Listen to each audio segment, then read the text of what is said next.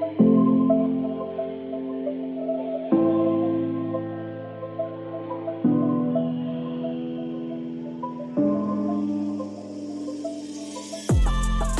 to the Best Player Wins podcast, we believe that winning is winning, no matter by how little or by how much.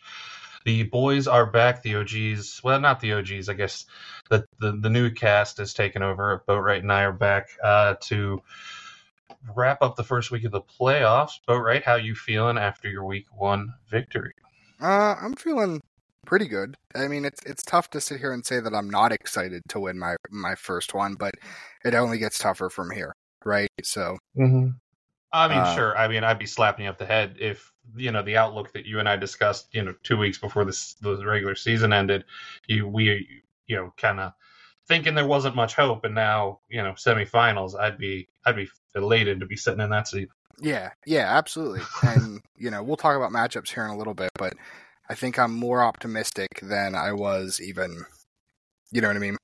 Mhm, absolutely. I mean, and again, I mean, rosters being what they were, the the the bye teams did not fare wonderful last week. If either had played a game, even with their best lineups uh, in place, you know, injuries aside, I they wouldn't have been moving on. So, Yep. you know, you hate to say, oh, on any given Sunday, blah blah. It's very cliche, but it doesn't mean it's any less true. So, Mhm. um, you know, if if your guys show up like they did the last couple of weeks prior, now you've you've put up a some decent scores, the 190, 190, and 166. So uh, we'll see. But that holds true for I think Jake as well. But Yep. both you and Jake kind of came out strong in in week one of the playoffs here. Yeah, we. I, I would say that mine and Jake's team are on some sort of heater, whatever whatever that means in Mhm. fantasy football. Um, we we seem to be, uh, have gotten hot at the right time, for lack of better Mhm. phrasing.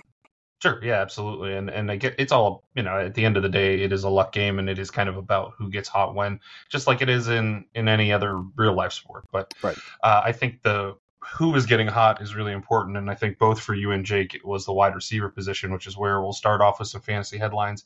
Um, looking at what the wide receiver position just across the league, but especially on you and Jake's team, Boatwright Kupp puts up 25, Rashee Rice finally a wide receiver on the Chiefs team who looks solidified puts up 24. Yep. Deebo putting up 21 for you, and then for Jake, Jordan Addison and Amari Cooper 29 and 20 points respectively. Uh, carried what I would say was probably the strong performances you guys took in. Um, is this kind of the numbers you were hoping from that wide receiver core when you guys both traded to get them? Yeah, I mean, I I will say I took a bit of a flyer on Rashee Rice. I had seen some of the hype around him um, over the season, and it had never really panned out. Um, but actually, just today, and I'm gonna I'm gonna I'm gonna butcher the other person, so I can I can look this up here afterwards to confirm. But I saw something like over the last three weeks, Rashee Rice is the number three scoring wide receiver in fantasy, behind CeeDee Lamb, and I think it's Tyreek Hill.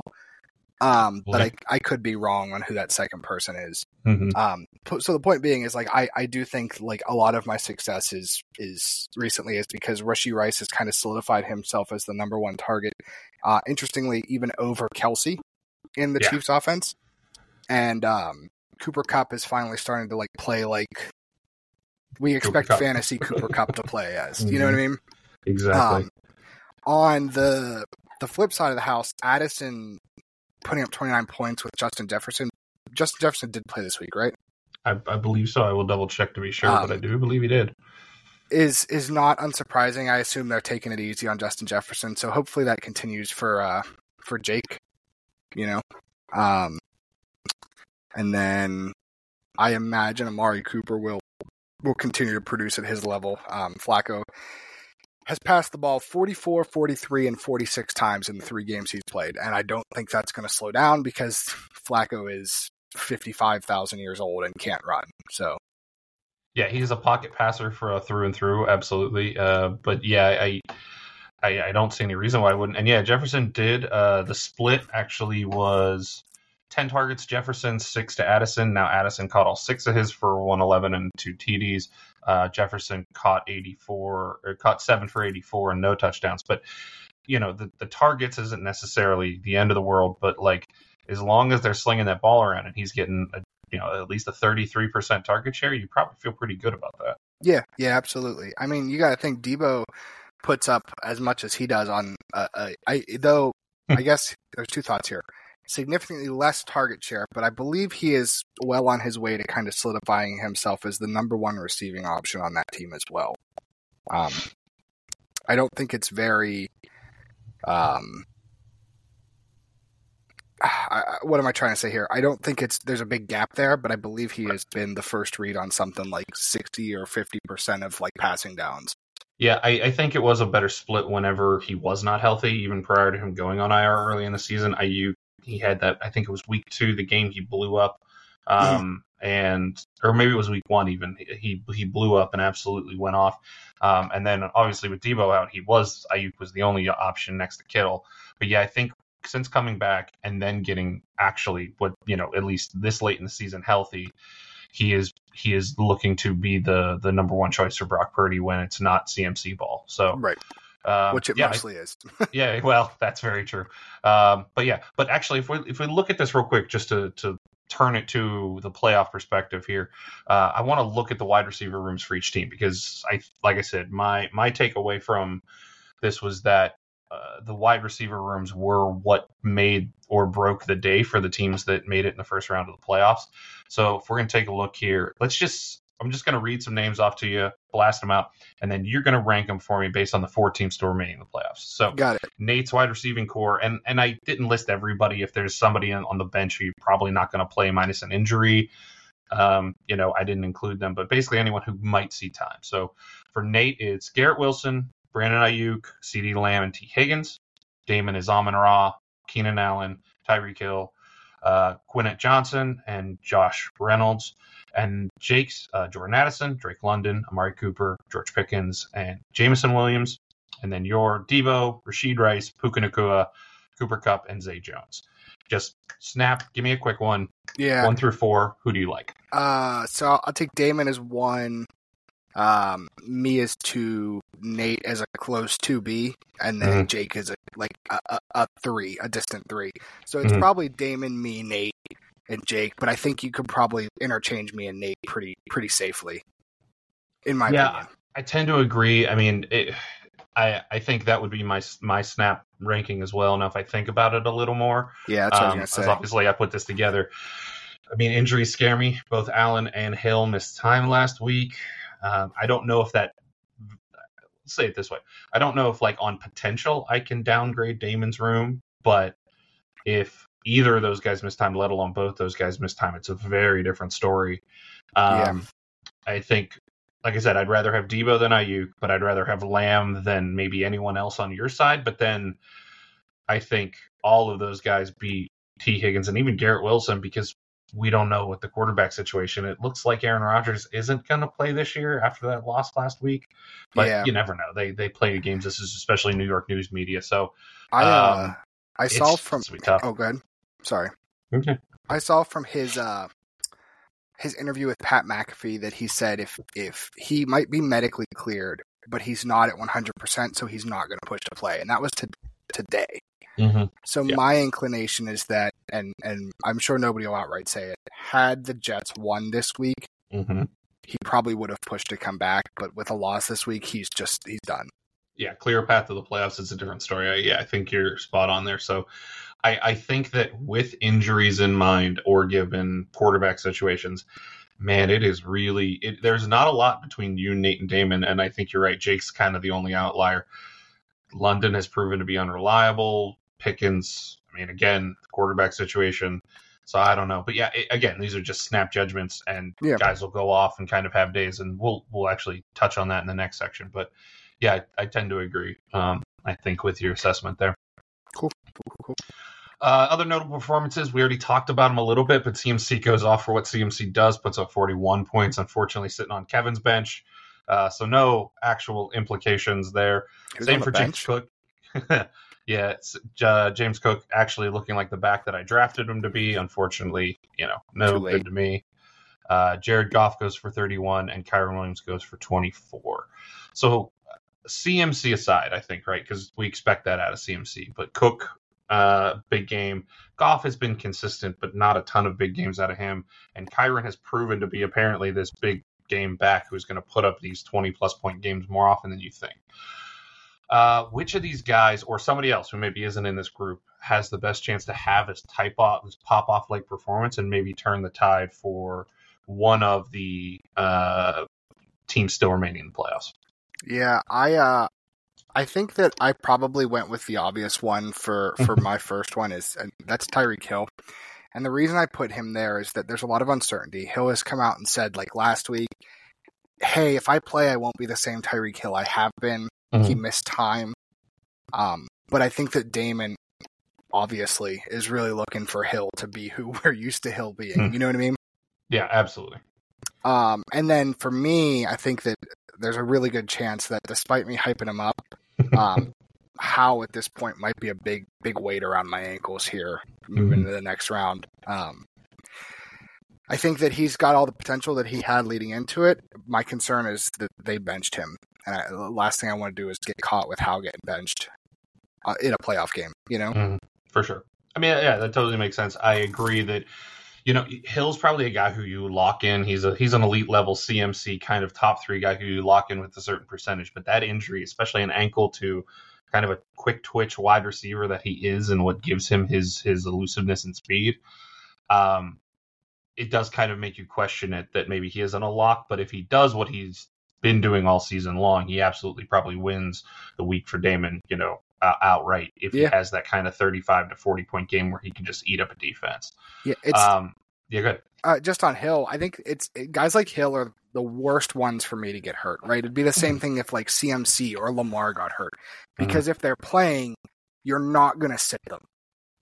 So they have like all the potential of just being a big hand grenade in your in your lineup because you you likely use like high draft capital to get him. You mm-hmm. need him to be to play basically, you know? Yeah yeah, and who else do you have to supplement that offense even at 30, 40, 50%, right? Right. Like a, a Hill at 30% is better than Josh Reynolds maybe at 100, um, right. probably on most days. So, right. But you're right, there's still that chance. Um, and I think on Sam Howell, uh, he has he has shown an adversity to um, in adversity to still put up points that probably he has no business putting up uh, uh, you know, other than on his sheer will. So it is probably sensible to think that a regression is coming somewhere, um, and they're playing a decent defense. Uh, you never know.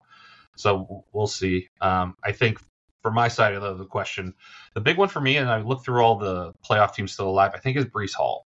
Breece Hall has disappointed immensely, and I think people were even had reservations about him coming into the season with coming back from the ACL but he's also had one or two games of brilliance where you'd think that with a bad quarterback situation, they feed him, whether it's in the screen game or you know off direction runs where he has some space and he can get downfield. Um, but I think that he has the potential, like he showed this week, that when he finally gets space and gets room, he can be that explosive player he was in a top five back he was before the injury last season. So I think he could be the guy on Jake's team that could propel him to a win like unexpectedly uh, I think on the flip side, kind of in the same thinking you had, Jordan Love has looked not the guy who people had hoped he was. He hasn't blown the doors off this year, uh, I don't think, but he's been consistent. Um, and but struggling, I think, ten and twelve points in his last two games respectively, and he just hasn't looked it. Lollipopping balls. Um, so I think that you, like you said, you you you don't want him you don't put him in the lineup. He's maybe not as explosive a choice as Howell, but you don't put him in the lineup feeling good about what he's going to do for your team. Yeah, I actually read a thing that his best games comes from um, like conference games. Mm. Um, whenever he plays somebody outside the conference, he puts up a big old big old stinker, and then whenever he plays a conference opponent, he has a good week. Um, he gets G'd up for the quote unquote important games or the rivalry games, I guess. Yeah, yeah, I guess so. I don't know, man. I guess so. Man, I don't um, know either either way, I, I tend to agree. I think the problem with Breece Hall too, um, he's almost a lesser version of Hill for me in the sense that like Breece Hall himself has looked good. Like I've watched more Jets games than I care to admit this year. um, and he he himself has looked good. Mm-hmm. It's the problem with it's the same thing I think about Garrett Wilson. There is nothing to support him. They have no mm-hmm. O line. I saw a stat that Zach Wilson was pressured on eighty percent of dropbacks in the first half last yeah. year. That is fucking insane. How do you yeah. how do you get anything going? You can't get a run game established with that. You can't get a, a passing game established with that. You're just you know, it, it's really easy to blame the quarterback room, but I think that the the the Jets have some foundational problems that are holding guys like Garrett Wilson and um, Breece Hall back.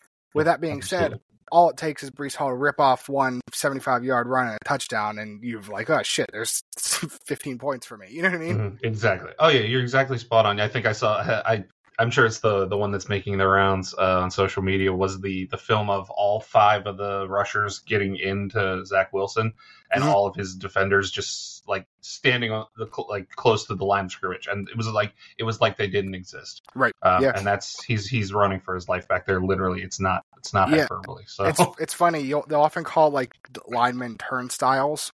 Mhm. Um, I don't even think that turnstiles is fair to call them because like there's just nothing. Like at least Yeah. a turnstile slows you down. Yeah. You know? Mm-mm, yeah.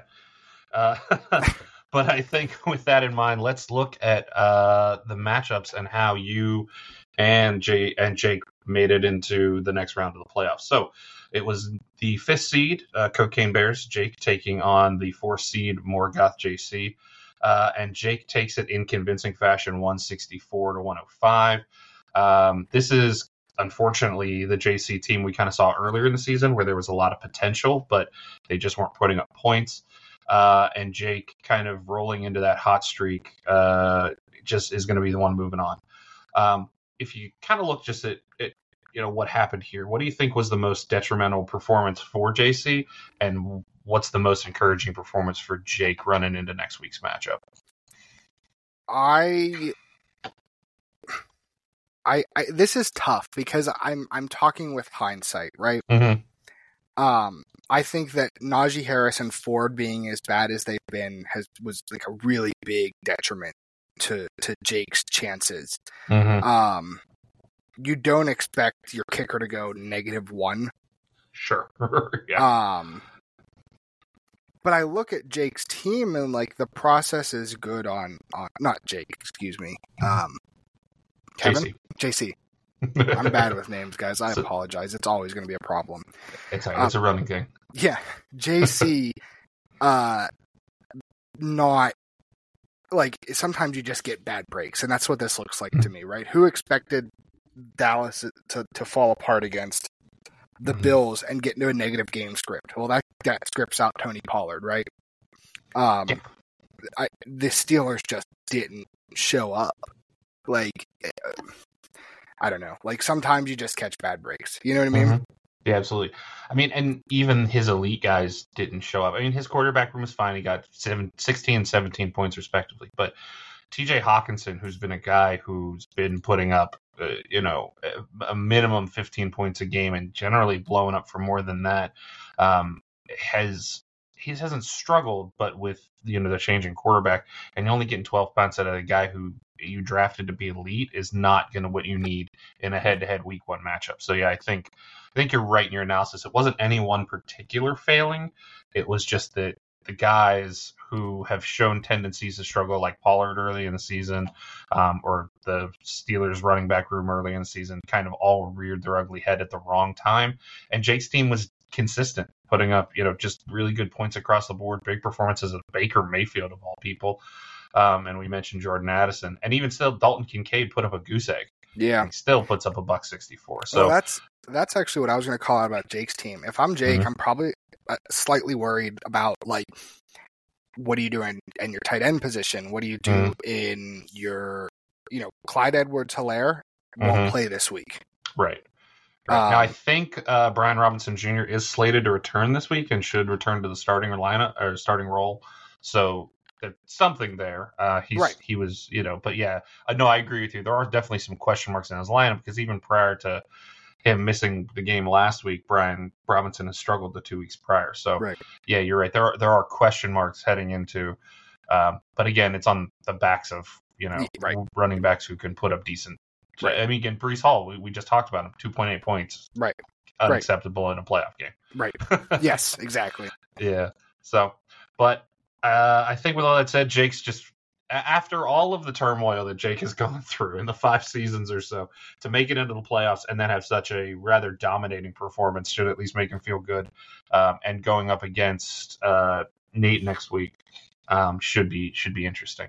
Um, Yeah. But let's move on to your performance. The, the, the rivalry game, as it were, finally, and all good rivalries are best made in the playoffs.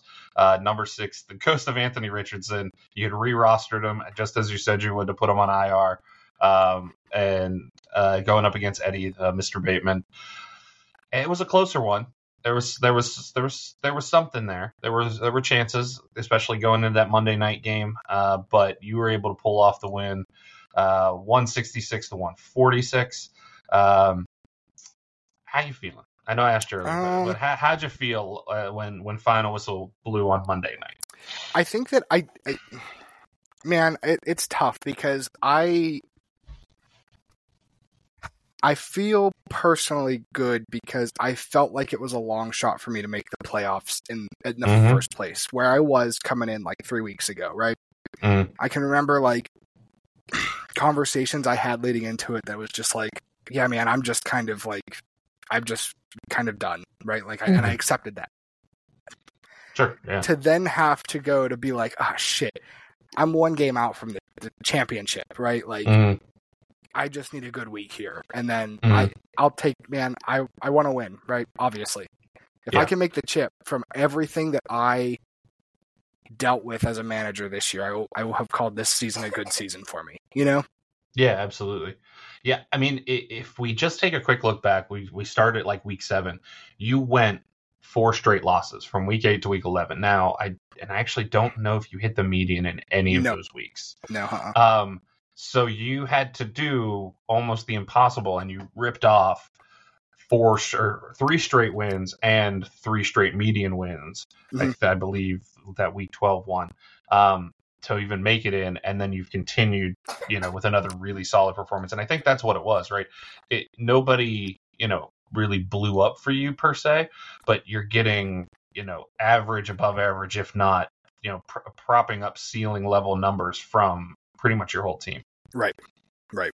And and that's to say Eddie didn't put up a bad fight. Eddie put up 146 points. That's median most weeks if we're talking the regular season, which is kind of how we talked earlier in the year. He constructed his team, and then he went out got guys like Alvin Kamara.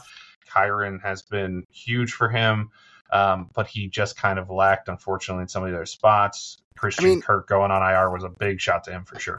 Yeah, I mean Kirk Olave being out, he's Mhm. got and and I I, I don't want to. I think this is a testament to his team. So please don't take this as me attacking his team. He's Mhm. got two turnovers from Mahomes. He's got two fumbles from Kyren Williams. That's eight points. Mm-hmm. And then you put Olave in, and he's beating me, right? Yeah. Like presumably, right? I'm assuming Mhm. Olave puts up 15 points, but if you get rid of the turnovers, Right. he's beating me at that point. You know? Yeah, exactly, and that's off the packs of the guy replacing him, Odell Beckham, putting up 2.4 Right. after a good showing the week prior. So, yeah, I think it was a good competitive matchup, and you know, Eddie hit Eddie. I, we we joke about whether someone is or isn't their record on the podcast, but Eddie was the, the, the lock in third seed. He was that solid. Yeah. he got the points each week, and I think you just. You know, your team did what it needed to to kind of pull it out. So Yeah. we'll see if you keep rolling, I guess. But Yeah. um, were there any other takeaways you had from the the playoff games that that mattered? Yeah, well, yes, but not in a fair way to the to the one and two seed. So here's what I'll Mhm. say. I look at this this especially their weeks and I say to myself like holy shit, this playoffs is wide open right now. I still have my beliefs on who I think is going to win it and Mhm. spoiler, it's not me. Um but I I could see a scenario where quite literally any person in the playoffs right now wins it. And it wouldn't shock me.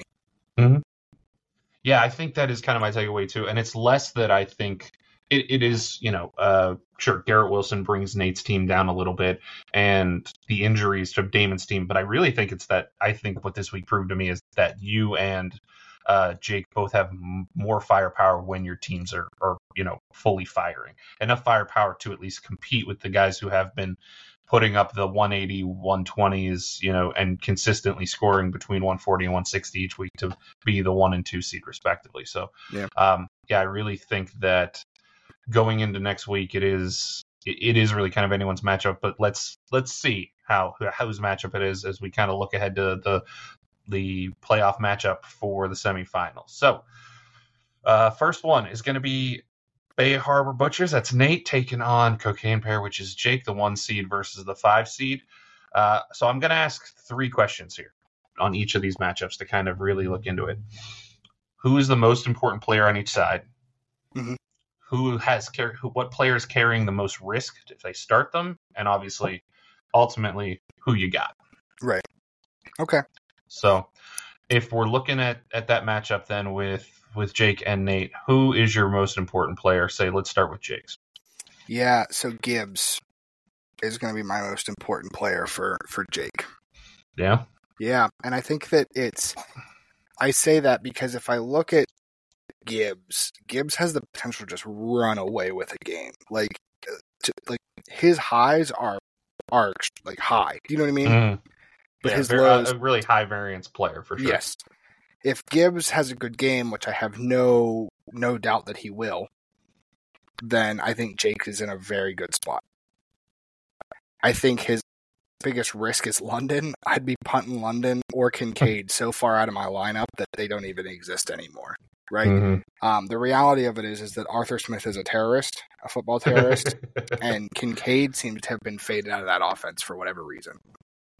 Um, yeah, which is crazy because he was at the midway point. He looked to be the most consistent part of the offense when that offense was struggling. Right. He was seeing somewhere between like eight to eleven targets a game and putting up any you know fifteen points consistently, and then we just decided that that's not the thing anymore. Probably, I think it was right when the offensive coordinator change happened. Yep. Um, so maybe it, you chalk it up to that. I agree that for for Jake's side, he is absolutely uh, the one I, with the most variance for me, and the and the one who carries the most risk. Um, uh, Drake London's not far behind. Again, he's also because of what you said, but um, I think for me, Jake's most important player is is Breece Hall for exactly what I just illustrated, because I think he's the guy who has that the, almost the way the same way you described Gibbs. He has that same huge ceiling potential where if he rips off a 75 yard screen pass and then you know puts up 10 more carries for 58 yards, great. He that's that's points you need. But if not, he can put up three points, Right. Especially when that offense is bad, and that offense has been bad lately. Yes. Um, I think looking at the flip side, for me, looking at Jake's lineup, I think I think the guy who is most important is CD Lamb, as goes with that team goes CD Lamb because Lamb has been so consistent. Yeah. I mean, since not to remind you, but since you moved him, Right. he has been so consistent in what he has done. And we saw this week when that offense struggles, which struggling for him is different, but when that offense struggles, you know, it kind of loses some of the teeth in Jake's lineup, even when LaPorta is still putting up In 28 points. lineup. Or Nate's lineup, excuse me. Yeah. Uh, but he's still putting up 28 points. So, um, yeah, I don't know who is, is who do you think on on Nate's side is is the guy who matters most? Yeah, I'm I'm gonna go with uh Fields. Yeah. Um Fields has all the potential in the world to, to have blow up games too. Like I think it's basically the same thing you said with CeeDee Lamb, right? Like I just tend to weigh a quarterback room more heavily. Mm-hmm. Like if Fields runs for 50, throws two touchdowns, you're that's a what a 15 point week floor plus whatever yardage he's got, you know, Yeah, absolutely. and that's a reasonable like week. I could see that happening. Do you know what I mean? Mm-hmm. For sure. conversely, I could see Fields not doing anything close to that. You know, he's got Arizona this week, so uh, that's a good matchup for him. Mm-hmm. But you never know.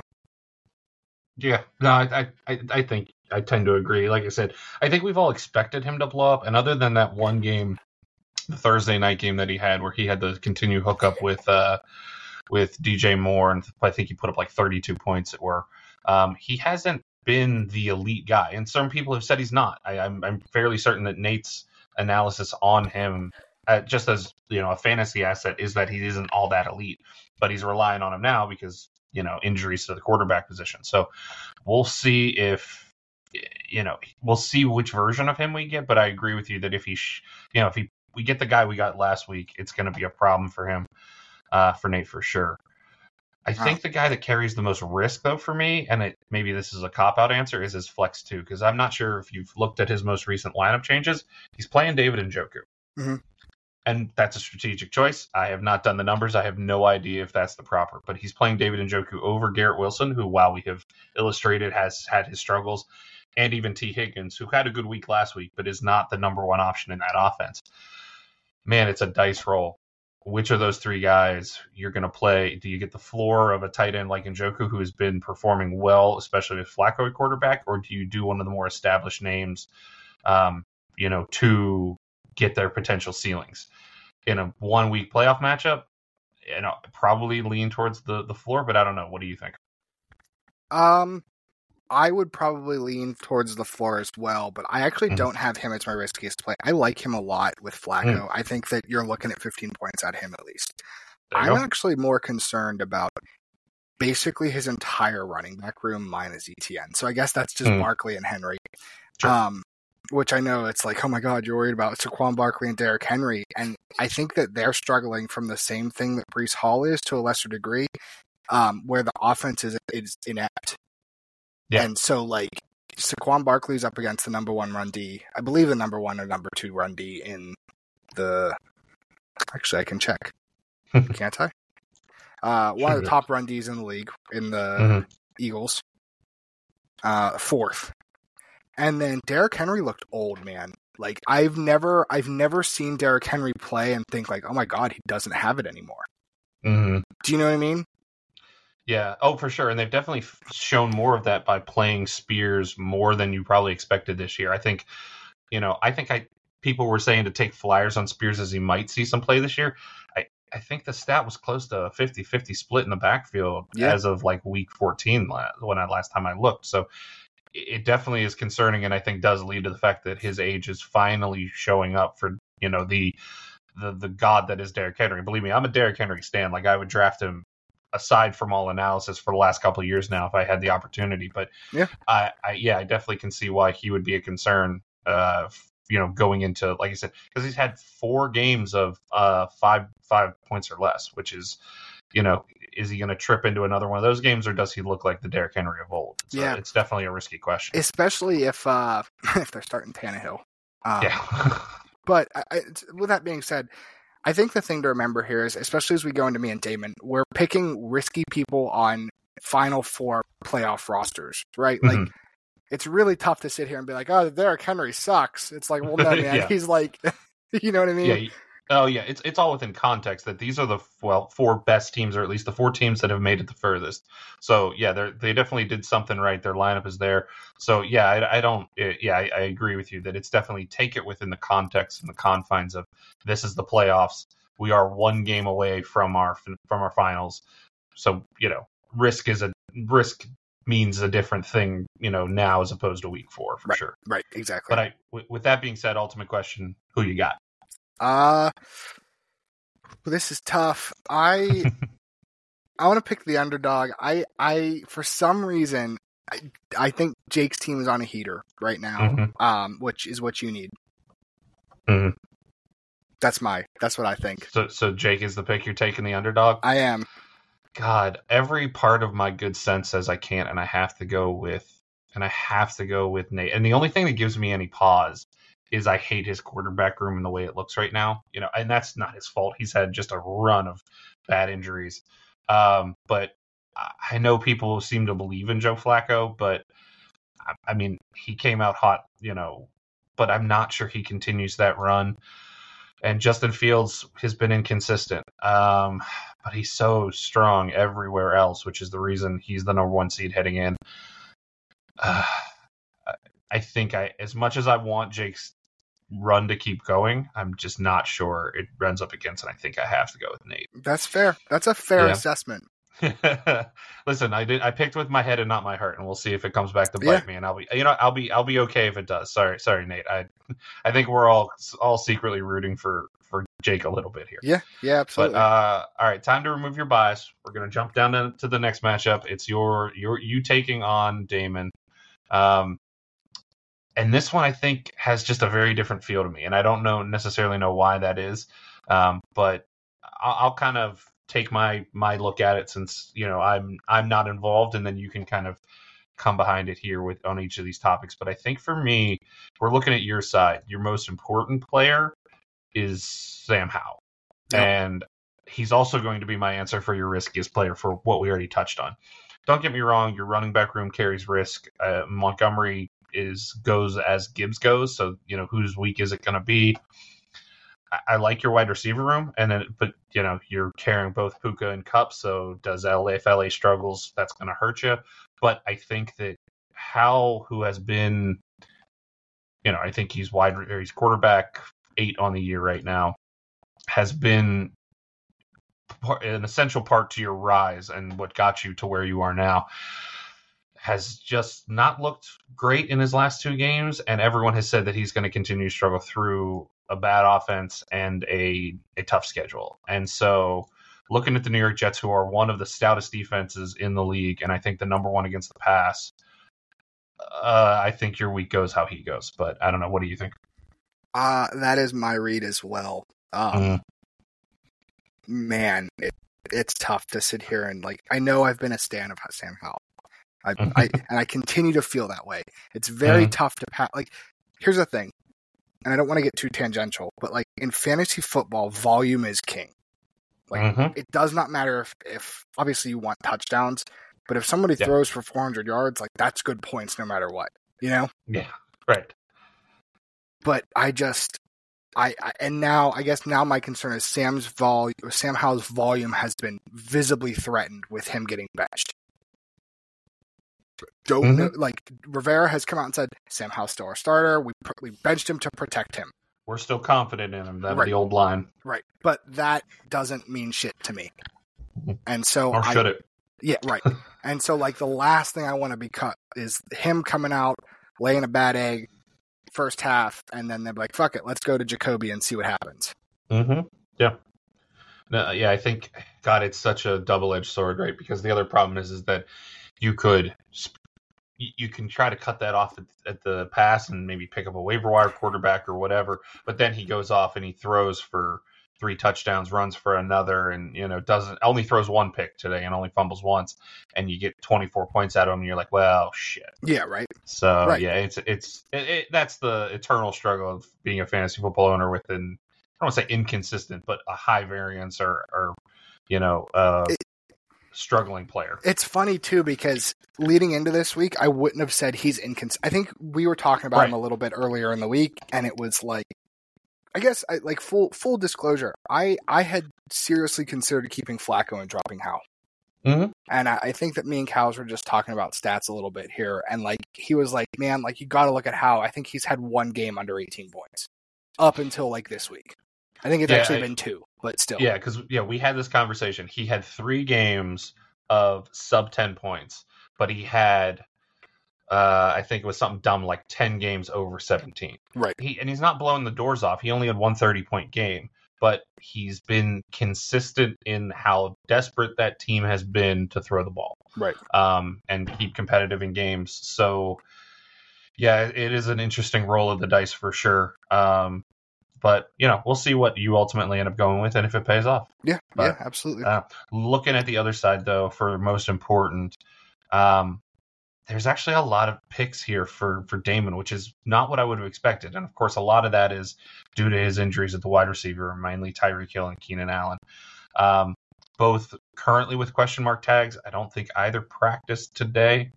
Um, but we'll see what we get out of either of them, you know, moving forward. But um, I think actually his most important player is Brock Purdy.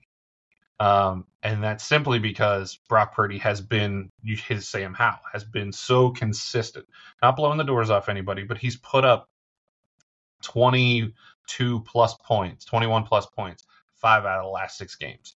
Um, and you know, it, we we talk about how heavily we weight the importance of a quarterback room, and he's the the model of it. Like a guy who was drafted in the last round because of our quarterback rules, and Nate needed another quarterback and had his pick, has turned into right now the number four quarterback on the year, paired with a two uh, uh Tua Tagovailoa is an extremely strong quarterback room.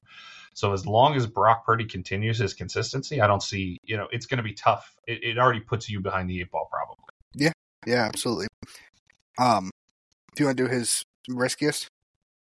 Oh yeah, I, I think the I, it's a cop out answer, but his risk is both his what his injured star wide receivers. You, when you have the number one and number three star wide receiver, both missed time and are now, you know, again it's Tuesday night. We don't know what their status is going to look like, but oh God, when you know, I, I especially when you look at his bench, uh, you know, not to not to take shots at the number two seed in the league, but there's not a lot of depth behind them. You got Josh Reynolds, who I included, um, and uh, Quentin Johnston, and that's it. Yeah. Um, and so if he's got to play either or both of those guys, man, does it really change the look of this thing? So I think just on the injury prospect alone, they're both just so damn risky. Yeah. I uh, I tend to agree with your assessment. If I can be a little cheeky in my most important player, um, please allow me. If you, if, Mm. if I can't, then just consider uh, Purdy because I agree with your assessment. But my my most important player is going to be uh, Easton Stick for for Damon. I gotcha. I gotcha. Uh, honestly, I know that's a bit of a cop out once again, but like the big question I have is: Does Keenan Allen lose all value if he is playing? Do you know what I mean? Yeah. Like, I like Mhm. truly, what is what? What can you even trust Keenan Allen at that point?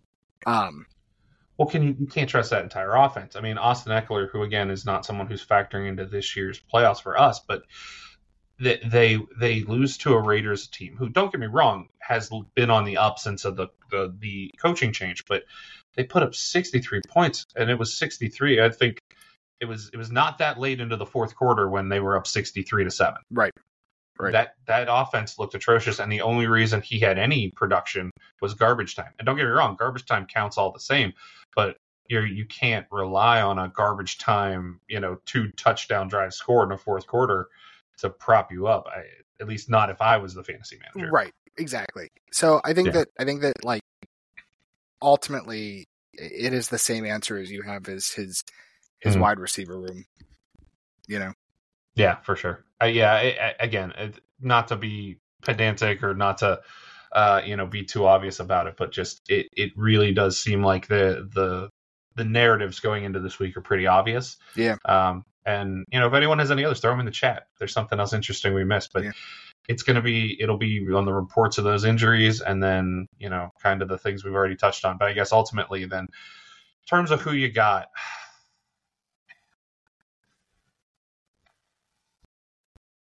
I'm not going to caveat it because I could caveat it with the injuries. I'm just going to do it. I'm going to pull the ripcord. Damon, you have had a hell of a season. I have been championing you left, right, and center, and, and off the backs of that wide receiver room. But I gotta, I gotta go with my boy. but right, I, I want to see whether it's Nate or it's or it's the upset bowl. I don't, or you know the the the underdog bowl. I don't care. But I I, I got to see you pull through on this one. Yeah, I I man, it's tough because I I feel boxed into choosing myself. Do you know what I mean? Yeah. I'm going to remove my bias as much as I possibly can with this answer. I think that Damon has a better team on paper than me. Just flat No out. His team is no better. Mm-hmm. I think that when a team gets hot, and I'm not saying that there's fantasy has a lot of like influence in this because it has zero influence. Mm-hmm. But if a team gets hot for whatever reason, whether all their pieces are clicking or one guy's clicking hard, that can be very, very tough with as much questions as Damon has about it. Yeah. So I think I am going to caveat it only because I have a personal bias in this. Is that if Damon misses, I'm going to go with either Hill or Keenan. I like myself. If they Mhm. both play, I've got Damon. It's just really what it comes down to for me. See, I wasn't willing to caveat it. I don't know why. I Well, I probably I could have. I should have. It's the smart thing to do. I went with my brain on the first pick, but well, this so one, here's here's the thing, and I guess just like full disclosure, and I know that like we we kind of condone a little bit of shit talking here. yeah, for Um, sure. I I don't feel like I can give an objective analysis by saying I picked me. You know what I mean? Well, You know, yeah, but I don't think people come here for the objective analysis. Like, maybe you know, maybe it's but it's Uh, also also if I'm being honest here, it's tough for me to sit here and say I picked myself when I think every time this question has come up this this year on the podcast, I've said Damon is going Mhm. to win it all. Well, that's that's very true. But here's here's the thing, and it doesn't mean anything. It was a week five matchup, but in the last head-to-head matchup, you beat him Barely. with about a, with about the same number as you put up the last last week. So, I, listen, you know, you can you can try to remove bias and just look at it analytically, and that was a very different team. In fact, I think you have a better team now than you did then. I don't but- have DJ Moore to put 54. very true. But yeah, so I we'll see. It'll be man. I'm I'm, I'm looking forward to it just because I would I would love to be able to pull in whoever Nate or Jake and uh, you know yourself and have an interesting conversation going into the final week if that's the case and, and doing it for the championship. But again, if Damon pulls it off, we have yeah this this podcast has seemingly been a a, a Damon uh, supporting one. Yeah, I mean he's sure. got a good team, so, man. Like it's really tough got, to sit here and say he doesn't, you know. And he, it, it it's on the back of just really good drafting, right? Right. He drafted into just an excellent, excellent team, and then built well when he needed to and moved when he needed to.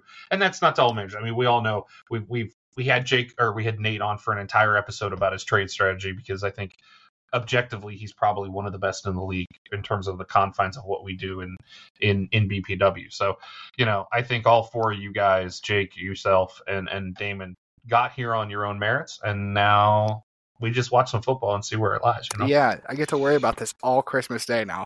So, oh yeah, thanks, oh guys. believe me, the the chat. I mean, I remember the chat last year when Gardner Minshew was was blowing up, um, but it's going to be even more stressful uh, as we were going to watch these ones as uh, so many of the active the more the most active participants in the chat are going to be playing and having their eyes on games. So we'll see. Yeah we'll see what happens man. I'm excited though. Uh, I don't know. I'm excited as well. But any final thoughts as we kind of wrap it up here and cruise on into week 16? No, no. I think it's going to be a good one. I think. I think. Uh, you know what? I'm. I'm going to just. I'm going to come out and say it now. Um, I know that my my choices for victories are probably like given to this. I I think that it's going to be the toilet bowl for this for the championship. God, I think it's going to be a five and six seed facing off. Small market teams. You got the small market teams coming in. Yeah. Um, man, I, I mean, there's a certain part of me that that does hope that happens, just because we've been rooting for Jake, and I mean, I can't not root for for my boy. Right. Like right. one of you has to champion. So don't you got to champion this podcast. So right. Uh, so that's we know what we're talking about half the time. So uh, yeah, no, I'm with you. I I don't know. I think if I'm just picking strictly with my head, I think Nate probably again Nate takes the first matchup, but injuries will decide the second one. But it'll all be fun. Yeah, it's it's it's all random and fantasy football and bullshit, and we love it and hate it in equal measure. So yeah, uh, I think that'll just about wrap it up. I think the plan is obviously whoever is in the finals, we would like to have you on the podcast uh, the next week to kind of intro it in and obviously the winner will be on the the week next after that but um, so just you know keep that in mind for for nate nate damon and jake's sake that um, you know i like you know we'd like to get you on if you're in the spot but let's let's see who who we get in that spot and i think uh, we've already said it a hundred times it's been a hell of a year it'll be a hell of a year next year but uh gotta love fantasy football yeah man it's a lot of fun I agree, but I think uh, with that being said, signing off for tonight. Uh, Boat and Cows here. Thanks everybody for joining us. Yeah, have a good one, guys. All right.